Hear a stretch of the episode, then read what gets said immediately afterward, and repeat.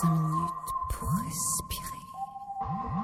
Cinq minutes pour s'aérer. Cinq minutes contre la pression qui monte.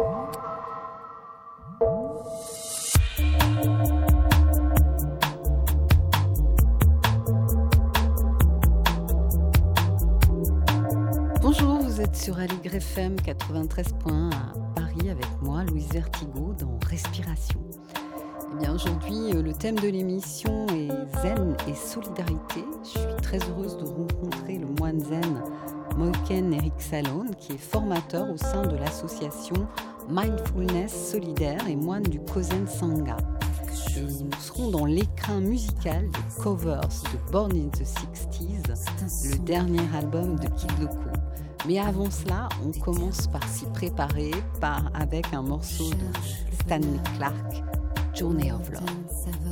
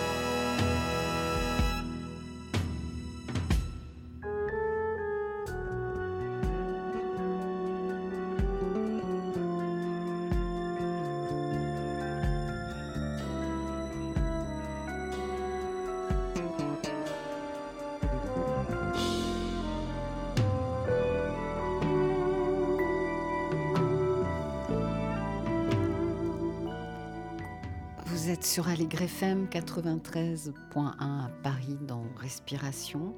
Je rencontre aujourd'hui Moken Eric Salon, qui est moine zen.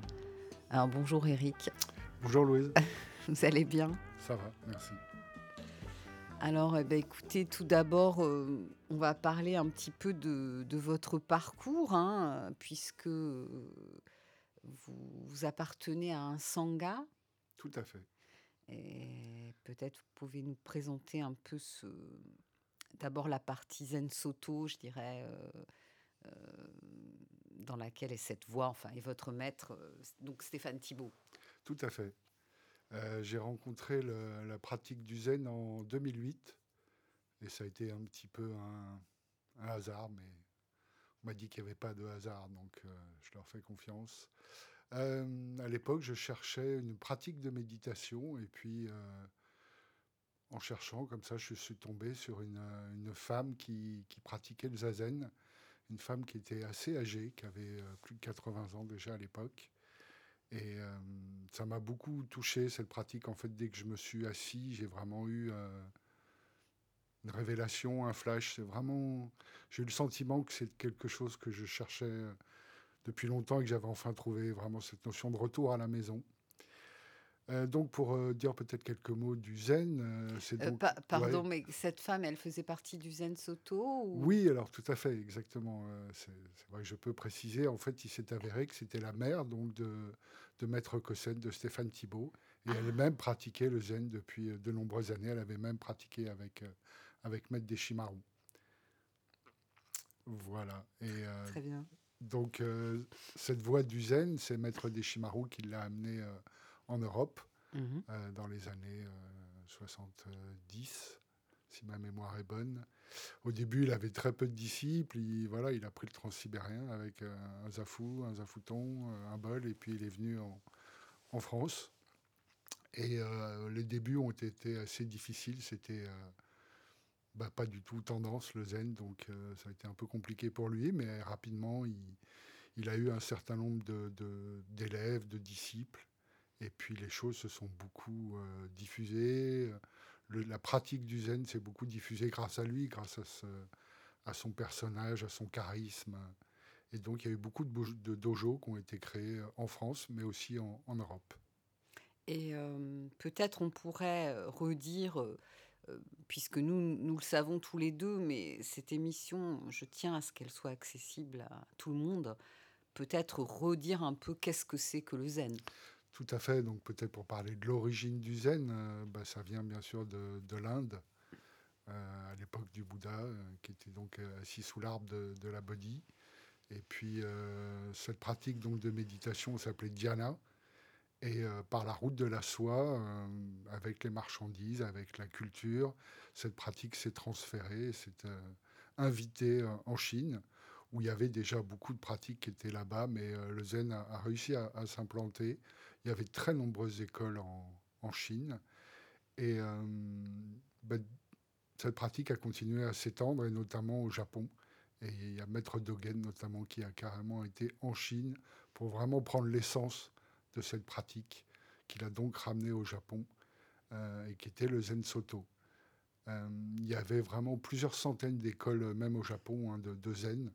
Donc euh, il en est resté à la fin que deux, en tout cas, qui ont, vraiment euh, persisté, qui étaient le Zen Soto et le Zen Rinzai, mhm. qui encore aujourd'hui sont, toujours présents. Donc il y a vraiment cette idée de, transmission dans le Zen qui est, extrêmement important. Et d'ailleurs, quand on devient moine, on a un Kiatsumi, qui est un, en fait un document où euh, on part du Bouddha et on vous donne tous les maîtres et toute la transmission jusqu'à vous. Donc il y a vraiment une notion de lignée qui est extrêmement important. Je crois que c'est mhm. ça aussi qui m'a beaucoup plu, c'est euh, cette notion d'ancrage. Euh, c'est une pratique qui a 2500 ans, donc euh, qui a vraiment été beaucoup explorée. et pour moi, c'était important. Et quelle est la différence entre Zen Soto et Zen Rinzai? Alors, dans le Rinzai, je pense que la différence essentielle, c'est l'utilisation des koans, qui est une sorte d'énigme irrésolvable, ou en tout cas c'est assez compliqué à expliquer, mais euh, c'est pas que c'est irrésolvable, mais ça demande de, vraiment lâcher en fait le mental. C'est pas quelque chose qu'on peut résoudre avec le mental. Exactement. Je, connais la question, je connais les questions puisque pour ma part j'appartiens à, Sambozen, qui est une école qui mixe en fait les deux euh, courants.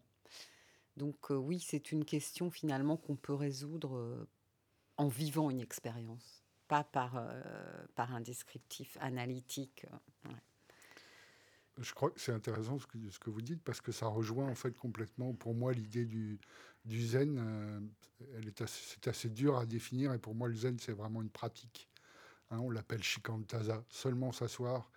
Et d'ailleurs il y a assez peu de, transmission finalement. Quand on commence la pratique du, du zazen, ce qu'on vraiment ce qu'on nous montre, euh, c'est la posture.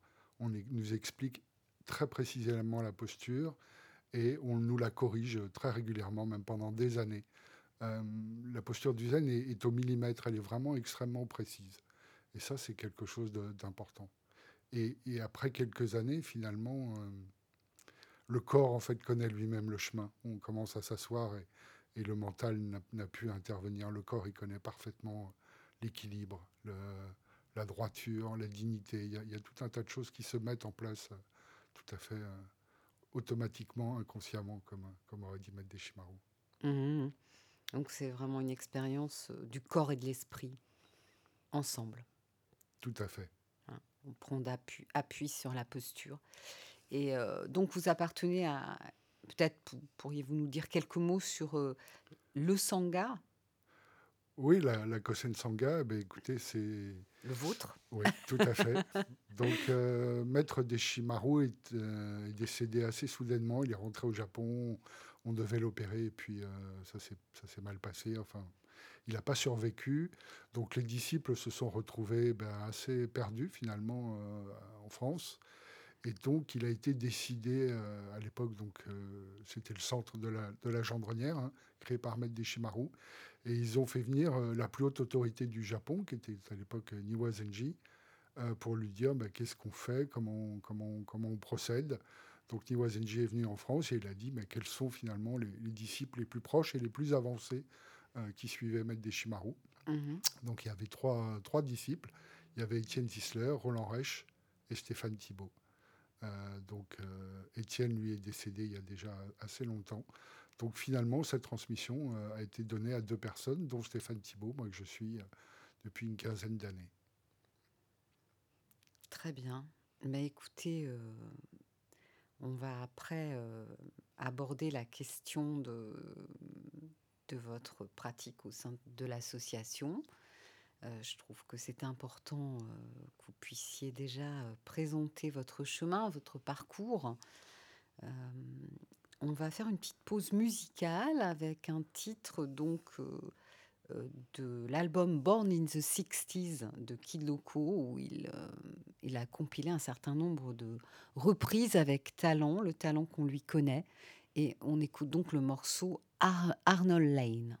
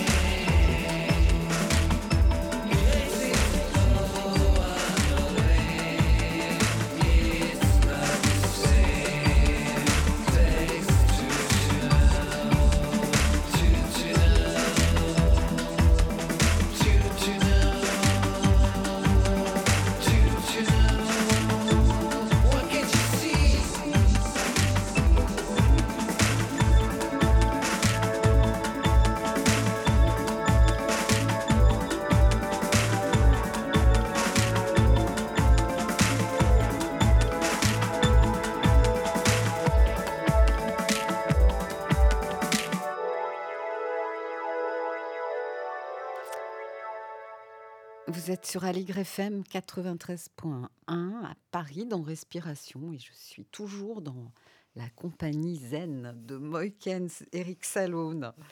Alors Eric, on, parlait euh, de votre parcours, euh, ce qui vous a amené à, devenir moine dans le zen. Et euh, eh bien, pourriez-vous nous donner quelques éléments sur cette pratique du zen? Tout à fait. C'est vraiment très. Moi, je trouve que c'est très révolutionnaire, hein, la pratique du zen. Euh, c'est vraiment. Euh, ça va tellement à l'encontre, quelque part, de tout ce qui est prôné actuellement. Déjà, il y a cette idée de s'asseoir, de ralentir, d'arrêter. Donc, déjà, ça, c'est. Euh, et puis, il y a vraiment. on a beaucoup tendance à, se tourner vers l'extérieur, ce qui n'est pas une, un problème en soi. Mais on oublie beaucoup notre dimension intérieure. C'est quelque chose, d'ailleurs, qu'on ne nous apprend pas avec lequel on ne nous familiarise pas. Mhm. Et il y a vraiment dans le zen cette idée de créer une intimité avec soi-même, hein, de tourner le regard vers l'intérieur et d'essayer de voir qu'est-ce qui se passe. Parce qu'en fait, c'est ça, on s'assoit face au mur pendant trois quarts d'heure, une heure. Donc, euh, c'est pas du tout anodin. Il y a beaucoup de choses qui, qui se passent dans le corps, dans le mental. Euh, et c'est très intéressant, je trouve, parce que ça nous apprend beaucoup euh, à naviguer finalement entre le, entre le vide et les phénomènes. Euh, c'est-à-dire qu'il y a effectivement par moment une, une sorte de clarté qui se produit et puis on se lève de la pratique et on se retrouve dans le monde. Et il y a vraiment une, fluidité en fait qui se crée. Euh, alors, quand on s'assoit comme ça, notamment les premières fois, on est souvent assez saisi par les pensées, le nombre de pensées qui peuvent être là. Euh, qui concerne le passé, le futur. C'est une sorte de, mélange là qui est là. Et c'est très dérangeant parfois quelque part. Euh, dans le zen, on nous apprend, ça fait partie des consignes, comme je vous l'ai dit, il y a une explication qui est très précise sur le corps. Et après, il y a aussi sur le mental. Il n'y a que quelques mots, il y a cette idée vraiment de laisser passer les pensées. Donc euh, c'est une instruction qui est quand même assez réduite. Au début, on ne comprend pas trop, laisser passer les pensées, ok. Euh, alors, euh, la personne qui dirige peut développer un peu, c'est ne, pas s'accrocher aux pensées, euh, trancher, le, trancher le mental. Mais euh, ça demande vraiment, autant la posture, je trouve, ça vient assez rapidement, autant le mental, c'est beaucoup plus compliqué parce qu'on est tellement fusionné avec notre mental, on a tellement l'habitude d'écouter cette voix dans, notre tête qu'on a du mal. Et en fait, il y a vraiment cette idée dans le zen de, de laisser passer les pensées, de ne pas saisir n'y a pas de rejet, euh, il n'y a, rien à trouver et il n'y a rien à refuser. Hein, c'est vraiment cette idée d'observer inconsciemment ce qui arrive et d'abandonner. Dès qu'il y a quelque chose qui apparaît, on, abandonne. Ça aussi, c'est révolutionnaire. On a tellement l'habitude de, voilà, d'être dans les pensées, de les suivre, de faire un chemin, d'enchaîner les pensées. Il y a vraiment, ça c'est quelque chose de, très important dans le zen, d'abandonner. Et puis on est aussi beaucoup dans, dans les jugements, les interprétations, les commentaires à propos de soi, à propos de sa pratique, à propos des autres. Hein. On est tout le temps, je vais pas y arriver, je suis pas bon, voilà, les le, autres. Le euh. passé, le futur. Euh, et mais Mathieu Ricard euh, explique ça assez bien, je trouve, sur le fait de qu'il s'agit d'apprendre à, à c'est comme une hygiène de vie, comme se laver les dents, d'apprendre à, à, à ne plus s'identifier au mental. Et c'est vrai qu'on sait, on l'a vu, nous on le sait par l'expérience, mais on l'a, on, c'est aussi prouvé par les neurosciences aujourd'hui que le, cerveau se transforme réellement. Ah oui. Dans cette pratique. Oui, tout à fait. il, y a des, vrais euh, effets euh, vraiment euh, physiologiques. Il y a une transformation réelle. Alors, c'est vrai que dans le zen, on, insiste beaucoup dans, On nous parle de mushotoku, c'est-à-dire faire les choses sans intention d'obtenir, mais ce qui n'empêche pas qu'il se passe beaucoup de choses, et, notamment ce dont vous parlez, effectivement, des, des, vraies transformations. Alors, il y, en a au niveau du cerveau, mais je trouve surtout qu'il y en a au niveau, en tout cas pour moi, ça, a énormément changé les choses, ça a énormément changé ma vie, cette pratique-là. Et, cette idée aussi, euh, ce que j'aime beaucoup en fait finalement, et plus j'avance dans cette pratique, c'est aussi de pas de la raccrocher, mais de voir comment en fait elle peut avoir un impact dans ma vie quotidienne. Et cette idée d'observer, par exemple, avec euh, équanimité, hein, observer ce qui arrive. Euh, il n'y a pas de bonne ou de mauvaise pensée, il n'y a pas de bonne ou de mauvaise situation. C'est essentiellement, et ça aussi d'ailleurs Mathieu Ricard en parle, hein, Mais c'est quelque chose d'important. C'est le regard en fait qu'on porte sur la réalité qu'il a créée. Tout à fait. Et ça, c'est vraiment quelque chose de très important. C'est une grande responsabilité que nous avons. Euh, je voudrais revenir sur une chose, en fait, sur la pratique. Vous avez dit comme ça de manière banale, et moi je le comprends, puisque j'ai la même pratique que vous. Mais pourquoi devant le mur alors? Pourquoi devant le mur? Euh, Je ne connais pas vraiment l'origine de, ça, mais je pense que c'est une façon euh, bah, de ne pas être distrait finalement. D'ailleurs, dans un dojo, en tout cas moi, là où je pratique, euh, les débutants, on les met devant le mur. Après, c'est beaucoup moins important. Après, comme il y a beaucoup de monde dans le dojo, on peut se retrouver au milieu de la pièce et il y a juste des dos finalement devant nous. Mais ça n'a plus d'importance parce qu'on. Mais au début, c'est. Je pense que les gens qui pratiquent la méditation ont besoin d'un certain cadre. Euh, certains ont vraiment besoin de silence, besoin de calme, voilà, besoin d'un mur blanc ou noir ou quelque chose de neutre pour pouvoir finalement justement tourner le regard vers l'intérieur. C'est ça. Ils, ont du mal. Donc au début, le regard se tourne. Et d'ailleurs, j'ai des souvenirs, moi, de début de la pratique où c'était assez rigolo parce que je voyais le mur. Et dans le mur, il y avait des petites formes, il y avait des univers qui naissaient, il y avait des choses qui se transformaient. C'était presque psychédélique, alors que c'était un mur uni. Donc euh, c'est là aussi qu'on voit l'impact du mental et comment il est capable de, de construire des choses finalement, des chimères. Tout à fait. Alors, euh, vous vous êtes euh, formé, vous vous êtes formé à la méditation de pleine conscience de Kabat-Zinn. Pourquoi? Pourquoi? Ben, la, méditation est depuis quelques années, justement, notamment par rapport aux neurosciences, hein, c'est devenu une pratique importante qui est très en vogue aux États-Unis depuis de nombreuses années. Hein. Kabat-Zinn a, mis ça en place à l'hôpital dans, les années 70, notamment pour les douleurs chroniques. Mmh. Et là aussi, c'est assez intéressant, en fait, c'est que les douleurs ne changent pas, mais le regard qu'on porte sur la douleur, lui, a changé. Donc, euh, ça fait vraiment un lien avec ce qu'on disait avant. Euh, donc, euh, bah, cette pratique est venue dans les écoles, dans les prisons, dans, dans les maisons de santé, dans, tout un tas d'endroits, parce qu'on a compris que ça avait un certain nombre de, de bénéfices. Et donc, je me suis dit, voilà, j'ai vu qu'il y avait pas mal de gens qui se formaient à cette pratique de la méditation laïque, mais qui n'avaient pas forcément cet ancrage justement dans la tradition. Alors, je ne dis pas que c'est indispensable, mais je pense que c'est toujours intéressant d'avoir, euh, mais c'est comme pour tout, d'avoir nombreuses années de pratique pour pouvoir vraiment comprendre de quoi il s'agit, en fait. Et c'est pas juste la transmission d'un savoir théorique. Euh, la méditation, comme on le disait tout à l'heure, hein, ce, ce, fameux shikantaza, seulement s'asseoir, ça infuse pendant des années et des années. Il y a une vraie maturation, je pense. Donc, euh, se former à la méditation laïque en s'appuyant sur, sur toute cette expérience, ça me semblait vraiment intéressant. Et ça me semblait d'autant plus intéressant que je me suis dit, voilà, en fait, moi pratiquant le zen depuis de nombreuses années, je m'aperçois aussi que ça touche peu de gens. Euh, c'est une pratique qui est vraiment voilà, certains vont la qualifier de peut-être rugueuse ou difficile. ou et, donc, euh, je me suis dit, mais la méditation laïque, elle, elle touche énormément de gens. Et je trouve que c'est un premier pas. Et c'est un premier pas qui est important parce que même dans la méditation laïque, euh, eh bien, on apprend justement cette intimité avec soi-même, on apprend à ralentir, on, apprend à s'interroger. Il, y a tout un tas de choses qui, qui sont vraiment intéressantes dans cette pratique. Très bien, et c'est ce qui vous a amené donc à intervenir dans cette association Mindfulness Solidaire. Tout à fait. Euh, peut-être parler de la jeunesse de l'association en tout quelques à fait, mots. Tout à fait, bien euh, sûr.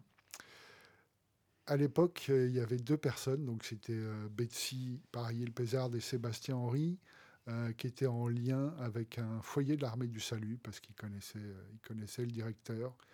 Et c'était des méditants tous les deux. Et ils ont senti que ça serait vraiment intéressant d'amener ce type de pratique dans des endroits où, euh, où elle n'avait pas d'habitude euh, d'entrer. En fait, notamment la méditation laïque, la, forme du MBSR, c'est un format qui est quand même réservé, entre guillemets, à des gens qui ont les moyens, euh, on pourrait dire CSP+, pas nécessairement, mais des cadres moyens, des cadres supérieurs, des, gens qui ont, voilà, qui ont des moyens financiers pour se payer ce type de pratique ou alors elle se fait en entreprise. Donc c'est les grandes entreprises qui peuvent proposer ce type de, de pratique. Et eux se sont dit, mais vraiment, euh, cette pratique-là, il n'y a, aucune raison qu'elle soit réservée qu'à ces gens-là. Et, au, contraire, il faut l'amener euh, dans la rue, il faut l'amener dans des foyers, il faut l'amener dans les hôpitaux, il faut l'amener dans des prisons. Euh, il y avait vraiment cette envie et cette intuition qu'en fait, cette pratique pouvait beaucoup leur apporter. Donc au départ, c'était juste un peu des, méditations guidées assez simples, hein, l'attention sur le souffle, sur la posture. Et puis, euh, donc, dans ce foyer de l'armée du salut, il y avait des résidents qui étaient là, qui, participaient, mais il y avait aussi une partie du personnel, que ce soit euh, des agents de maintenance, que ce soit des gens de la cuisine, des gens de l'accueil, des travailleurs sociaux. Euh, il y a eu vraiment un intérêt certain. Et puis, donc, à la fin de la pratique, en général, il y avait toujours un moment d'échange. Et ils ont souhaité finalement aller un peu plus loin et sacraliser, c'est peut-être pas le mot, mais euh, organiser vraiment ce temps de parole. Donc du coup, ils se sont formés au cercle de parole pour pouvoir vraiment animer des, temps et que ça soit vraiment construit. Donc les circles, euh, Council Circle euh, sous le, modèle, le modèle de Jared, Jared Slade. Exactement, tout à fait, qui, vient régulièrement en France pour, pour mm. former des gens. Très bien. Alors on va bien entendu continuer à explorer ce sujet tellement passionnant, mais on va faire une petite pause musicale à nouveau avec un, titre du groupe Yatus, Yatus Coyote, Coyote, je ne sais pas. C'est le morceau Red Room.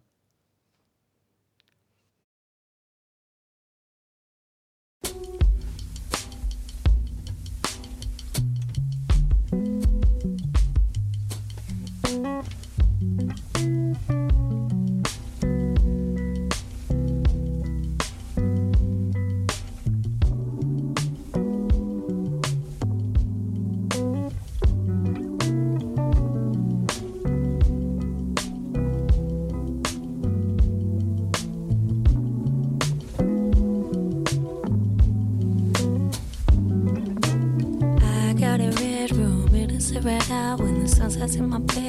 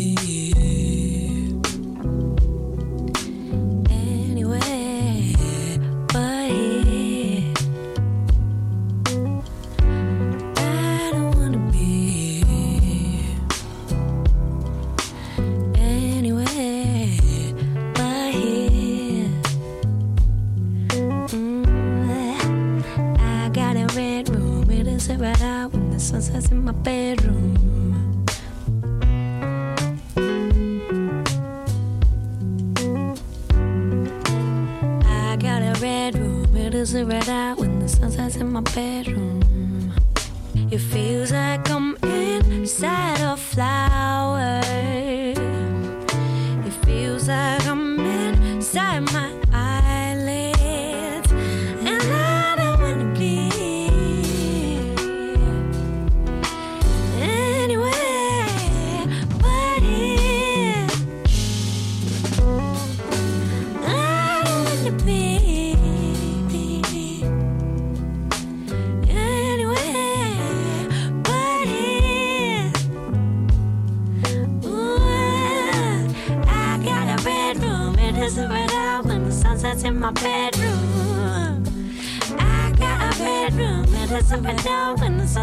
my bedroom. I got a bedroom. It is a window when the sun sets in my bedroom.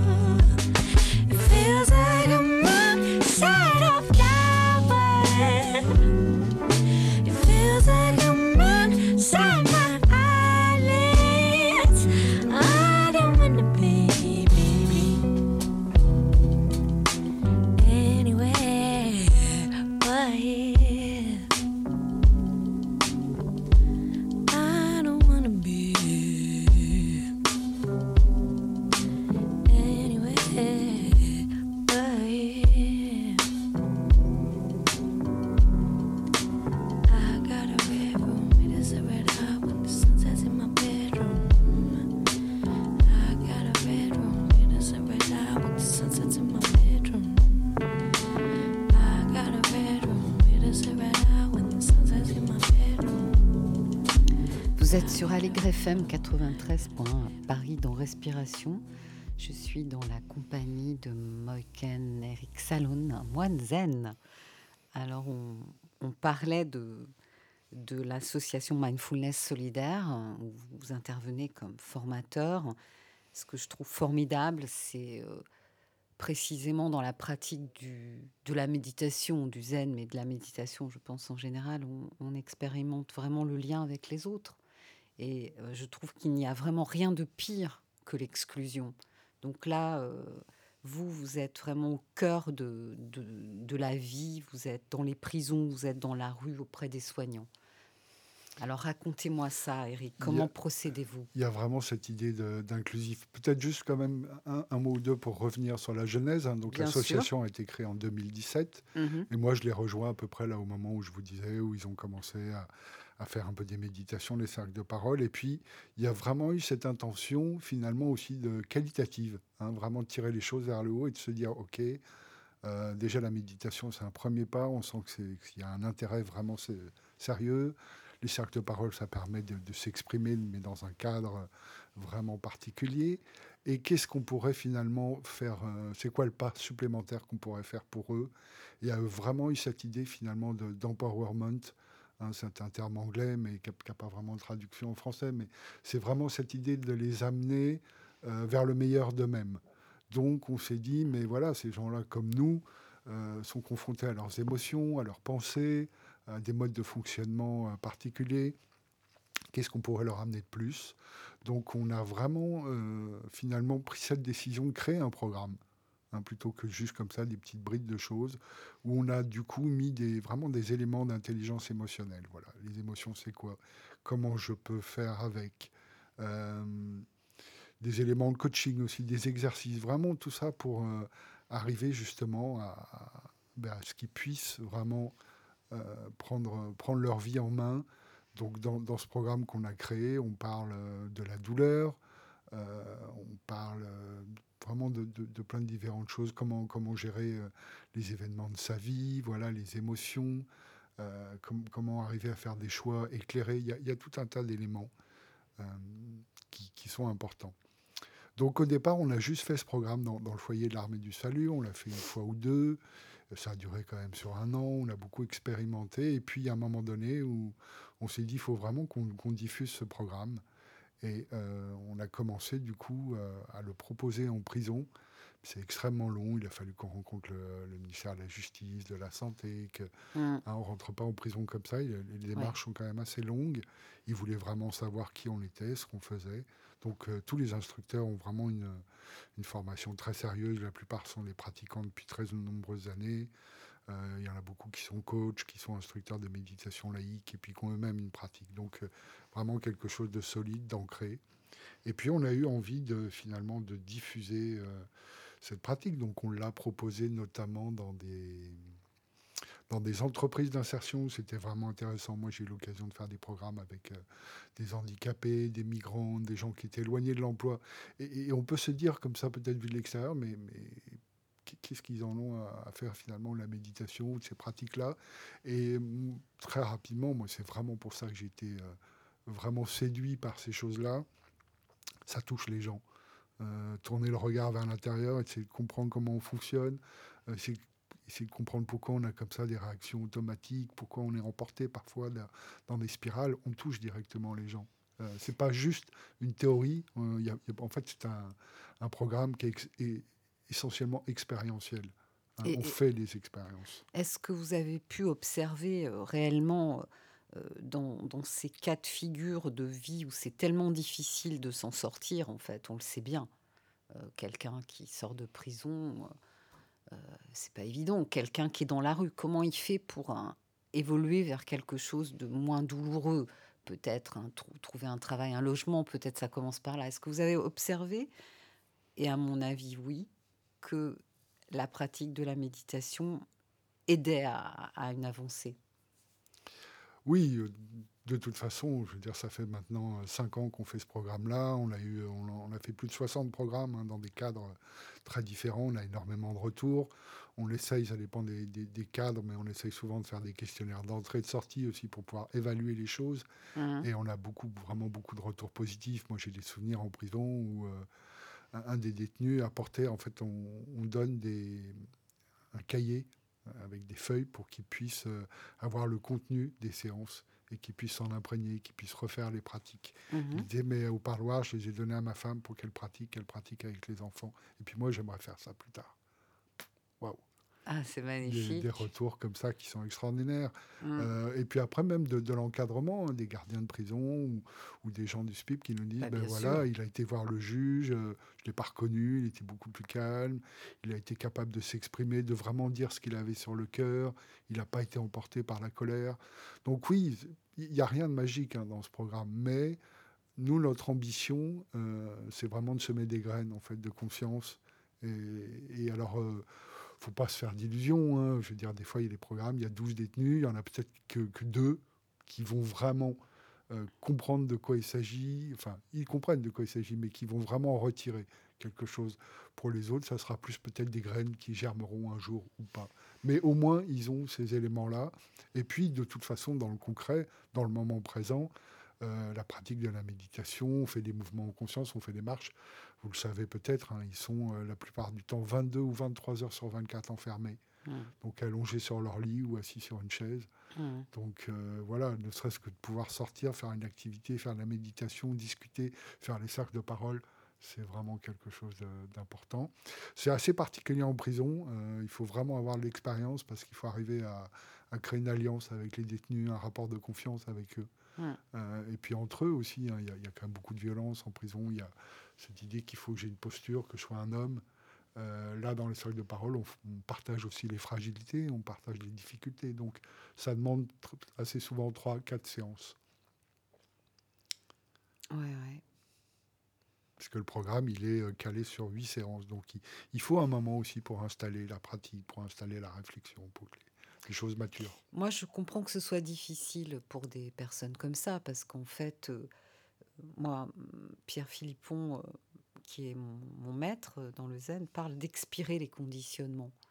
Donc, c'était ce que je trouve très, très juste. Et euh, lorsqu'on est en prison, eh bien, euh, on a euh, des choses un peu sombres. Si on est arrivé là, c'est parce qu'on n'était certainement pas non plus dans un, univers euh, très favorable. Enfin, vous savez bien tout, tout ce qui entoure ces personnes qui se retrouvent à la rue ou en prison. Il y a souvent un contexte familial, une difficulté. Donc, il faut déjà traverser sous ce flux de pensée ça demande plus d'efforts, en fait. Ça demande plus d'efforts aussi aux débutants, vous le savez. Tout à fait. Mais vous parlez de graines. Moi, je trouve que c'est beau, l'idée de graines. Et puis, moi, je trouve qu'il y a de la magie là-dedans. Parce qu'effectivement, c'est cette découverte, cet enchantement. Il y a en nous quelque chose de lumineux. Enfin, j'en parle avec ma façon de le sentir. Hein. C'est vraiment un échange comme ça dans le moment avec vous, Eric. Euh, voilà, vraiment cette ressource. Voilà, c'est ça, en fait. Hein, cette capacité de, s'asseoir, de ralentir, d'explorer qu'est-ce qui est là maintenant, qu'est-ce que je ressens. Dans mon corps, par exemple, on travaille beaucoup euh, avec eux sur le, les émotions dans le corps. Hein. la colère, c'est où comment, comment elle se présente Est-ce que je, sens des picotements dans mon ventre Ça me serre la gorge. Et hmm. avant que ça explose, je suis capable de ressentir ces signaux-là. Après, je peux faire le choix d'exploser, mais je suis conscient. Hein. Mhm. on travaille beaucoup là-dessus, sur... Euh, être conscient de, de, ce qui se passe. Euh, oui, et, moi j'étais vraiment euh, très surpris en prison de la vivacité d'esprit, la compréhension de, la culture parfois des, des détenus. Et euh, vraiment, sauf exception, le programme était très souvent bien reçu. vraiment, ils sentaient vraiment un intérêt. Et puis, je crois que surtout, ce qui était très on revient un peu, on boucle la boucle, c'était très révolutionnaire en fait. Hein, en général, on leur propose des, cours sur la citoyenneté, sur la parentalité, sur des choses comme ça, un peu quand même euh, chiantes, il faut le dire.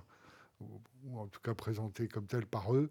Et là, du coup, c'était, ben oui, on va faire la méditation, on peut parler, on, peut faire des marches méditatives, on peut s'interroger sur nos modes de fonctionnement.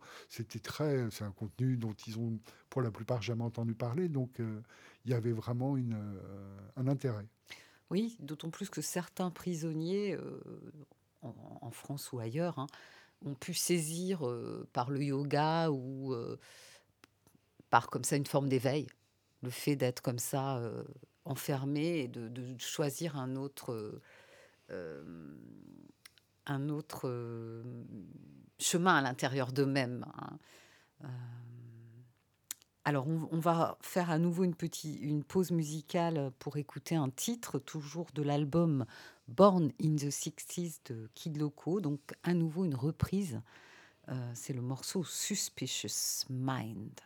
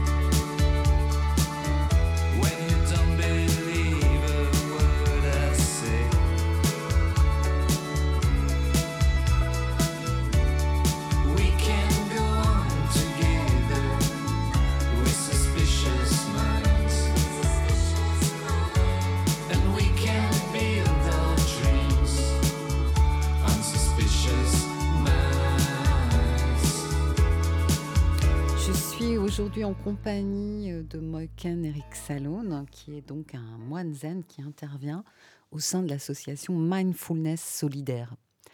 Alors Eric, on parlait de votre action, de l'action de votre association et donc de la vôtre hein, au travers de, vos témoignages. Euh, vous nous parliez de ce qui se passait en prison. Est-ce que vous pourriez maintenant nous, nous raconter comment vous intervenez euh, dans la rue?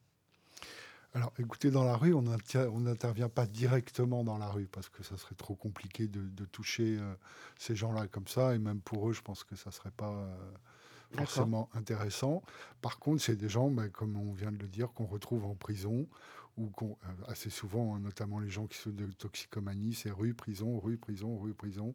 Donc c'est des gens qui connaissent ah parfaitement ce milieu-là. Mmh. Et puis euh, dans, les foyers, de, dans, les CHU, les centres d'hébergement d'urgence, là par contre, on est directement confronté. Et ce qui était très intéressant, c'est que en fait, on n'avait aucune, aucune connaissance à la base hein, de, de la rue, de la prison, et, il a fallu vraiment se former.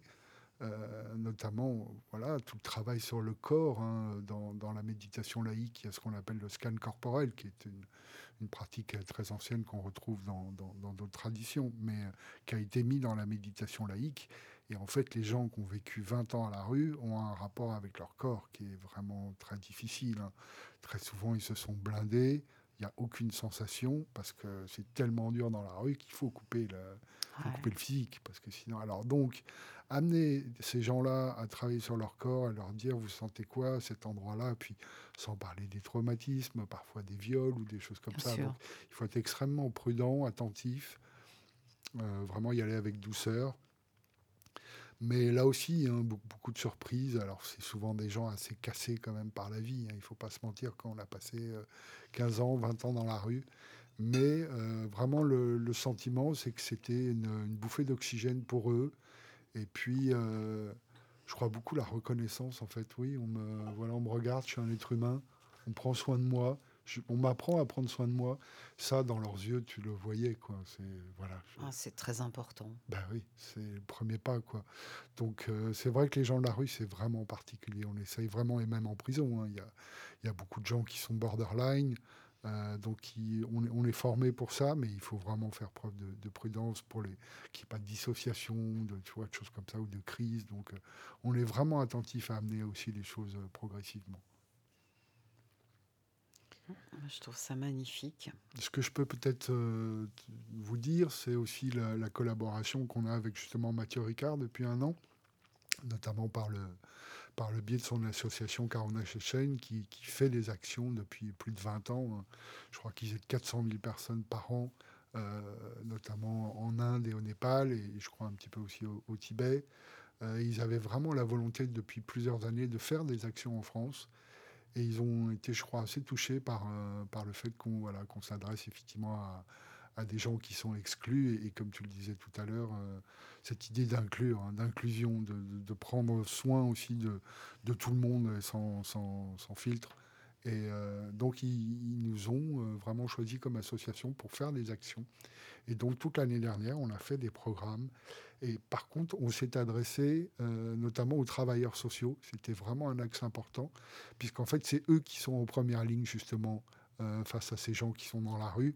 Je pense au SAMU social avec qui on a fait sept programmes. Euh, tu vois, tous ceux qui font des maraudes, notamment, c'est extrêmement difficile. même les gens du 115. Je pense à, tous les traducteurs qui vont sur les camps, sur les campements avec les infirmières. tous ces gens-là ont vraiment besoin de soutien. Mm. Et l'idée, c'est de les former, eux, à prendre soin d'eux pour qu'ils puissent mieux prendre soin des autres. Et donc, c'est le programme Résilience qu'on a créé et qu'on a vraiment commencé à étendre l'année dernière. On, on, a travaillé avec différentes associations, notamment de nouveau avec l'Armée du Salut, avec le SAMU Social, avec le groupe SOS, avec Émergence 93, qui est une, magnifique association qui est à, Aubervilliers, ou, qui est d'ailleurs très intéressante. En fait, c'est des anciens détenus et euh, dans l'association, ils préparent des paniers repas ils font des maraudes pour aider les autres. Et dans leurs locaux, ils accueillent des SDF, ils leur donnent un café, ils parlent avec eux. Mhm. C'est des gens qui sortent de prison. Et je trouve qu'en fait, la Quel exemple, Quel exemple pour nous tous. Mm. Ils passent leur temps à, faire de la cuisine, à faire des, ils récoltent de l'argent pour pouvoir acheter à manger, pour pouvoir le distribuer dans la rue. Alors, on est à la radio, mais je crois qu'on peut les saluer. Hein je suis d'accord avec toi. On va les saluer. Et euh, en fait, c'est vraiment ce qui est beau dans, dans, la pratique de la méditation, c'est qu'en en tournant le regard vers l'intérieur, on va être plus en lien avec euh, les autres. Euh, et peut-être mieux se comporter, enfin mieux, c'est, je ne veux pas être dans quelque chose de l'ordre du jugement, ce qui est bien, ce qui est mal, mais on, on, va pouvoir mieux aider, en vérité, quand on pratique. Bah, il y, a une... enfin après, je pense que c'est peut-être assez individuel, mais il y a une véritable compréhension que qu'on est complètement interdépendant, qu'on est lié en fait, et que ça. va même plus loin. Dans la pratique, on est aussi les arbres, la montagne, la pluie, le vent, et c'est aussi pour ça qu'il y a une attache à la terre, parce qu'on n'est pas différent. De, hein, on est des poussières d'étoiles. Euh, Redites-moi ça. On est des poussières d'étoiles. Non, avant, avant. Ah, ben, Redites-moi le lentement que je savoure. eh bien, on est des arbres, on est la pluie, le vent, le soleil. Et, tous les êtres humains sont nous et on est tous les êtres humains. Il n'y a aucune différence, il n'y a aucune barrière. Et c'est le mental qui crée cette barrière-là. Nous, les autres.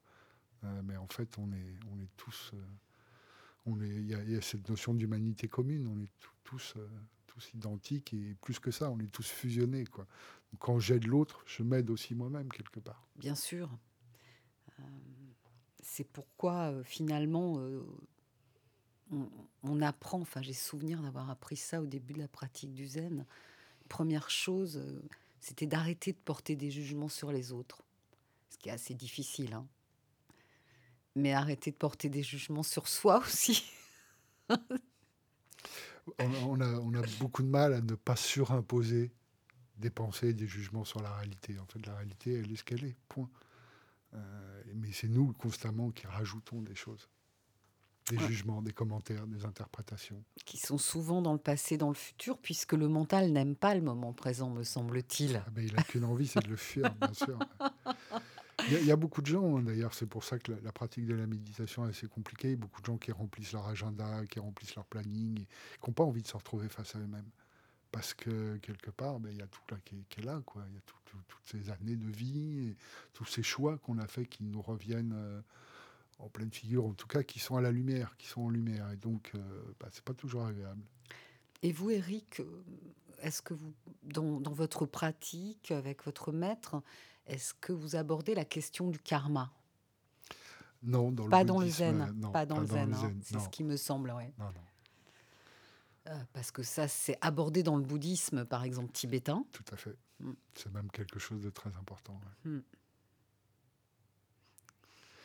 Peut-être juste pour, euh, pour finir, euh, moi, en fait, cette action, elle a beaucoup de sens, justement, en tant que moine zen. Euh, l'action, de, pour moi, c'est une chance énorme d'avoir rencontré cette association et finalement de pouvoir partager des moments de vie comme ça avec des détenus, avec des gens dans la rue, avec des travailleurs sociaux, avec des, le personnel médical aussi. Hein. C'est des gens qui ont beaucoup besoin d'aide et qui mmh. ont besoin de prendre soin d'eux il y, a beaucoup de burn-out empathique. Les gens, ils se crament, en fait, littéralement. On le voit maintenant à l'hôpital parce que c'est flagrant, parce qu'il y a la pandémie, mais mm, mm. ça existe depuis toujours. Et les travailleurs sociaux, c'est exactement la, même. Ils sont tellement investis, ils sont tellement dans le don d'eux-mêmes de, qu'ils se crament, en fait, littéralement. Et donc, ou, alors ils se, ou alors ils se blindent. Hein. ils mettent une sorte de protection de, mm. de vitre. Et donc, nous, on essaye vraiment d'explorer avec une troisième voie. Hein. comment je peux à la fois donner, sans me, sans brûler les ailes. Quoi. Oui, sans perdre toute mon énergie, et, en restant en contact avec euh, eux-mêmes, en fait. Hein. Et là aussi, euh, prendre soin d'eux, prendre soin d'eux, c'est un peu révolutionnaire. Hein. C'est vrai pour certains. Écoutez, Eric, j'étais vraiment enchantée de ce moment, euh, de la clarté de votre présence, et puis j'ai beaucoup de, d'estime pour cette action. Je vous envoie tout mon soutien. Il y aura un, un podcast sur cette émission qui sera disponible. Euh, on va euh, écouter euh, des chanteurs zen pendant quelques minutes. Merci Louise.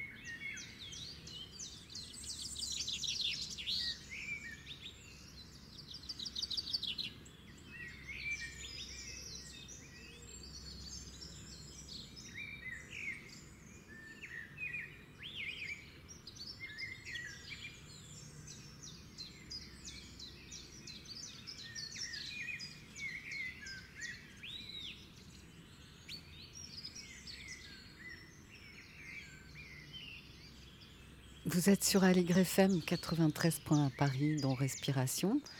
Et euh, eh bien, je vous informe qu'on se retrouve exceptionnellement le 25 février au lieu du 18 février. Ce sera un thème sur euh, Alexandra David Nell, une vie d'exploratrice. C'est une rencontre que je vais faire avec Fred Campois, qui a réalisé avec Mathieu Blanchot euh, la BD suivante, Une vie avec Alexandra David Nell, à partir des témoignages de sa dame de compagnie, Marie-Madeleine Perronnet. Et nous aurons euh, une playlist euh, composée par Claude Barthélémy, le, guitariste Claude Barthélémy. Donc avant de vous quitter, je voudrais quand même vous recommander La quête d'éveil Be the Love de Sophia Strill Que j'ai reçu euh, ici déjà plusieurs fois. Donc c'est un parcours initiatique construit sur le modèle énergétique des mandalas tibétains et sur, à partir des derniers livres du Dalai Lama. Donc vous pouvez trouver les infos euh, là-dessus sur euh, le site biselovecircles.fr et biselove.global. Merci beaucoup à, à Maël Lorac euh, qui, pour qui c'était le premier enregistrement et ça s'est très très bien passé, je veux dire d'une émission en direct. Donc euh, merci beaucoup et bravo et puis je vous souhaite à, à, à toutes, à tous une très belle journée.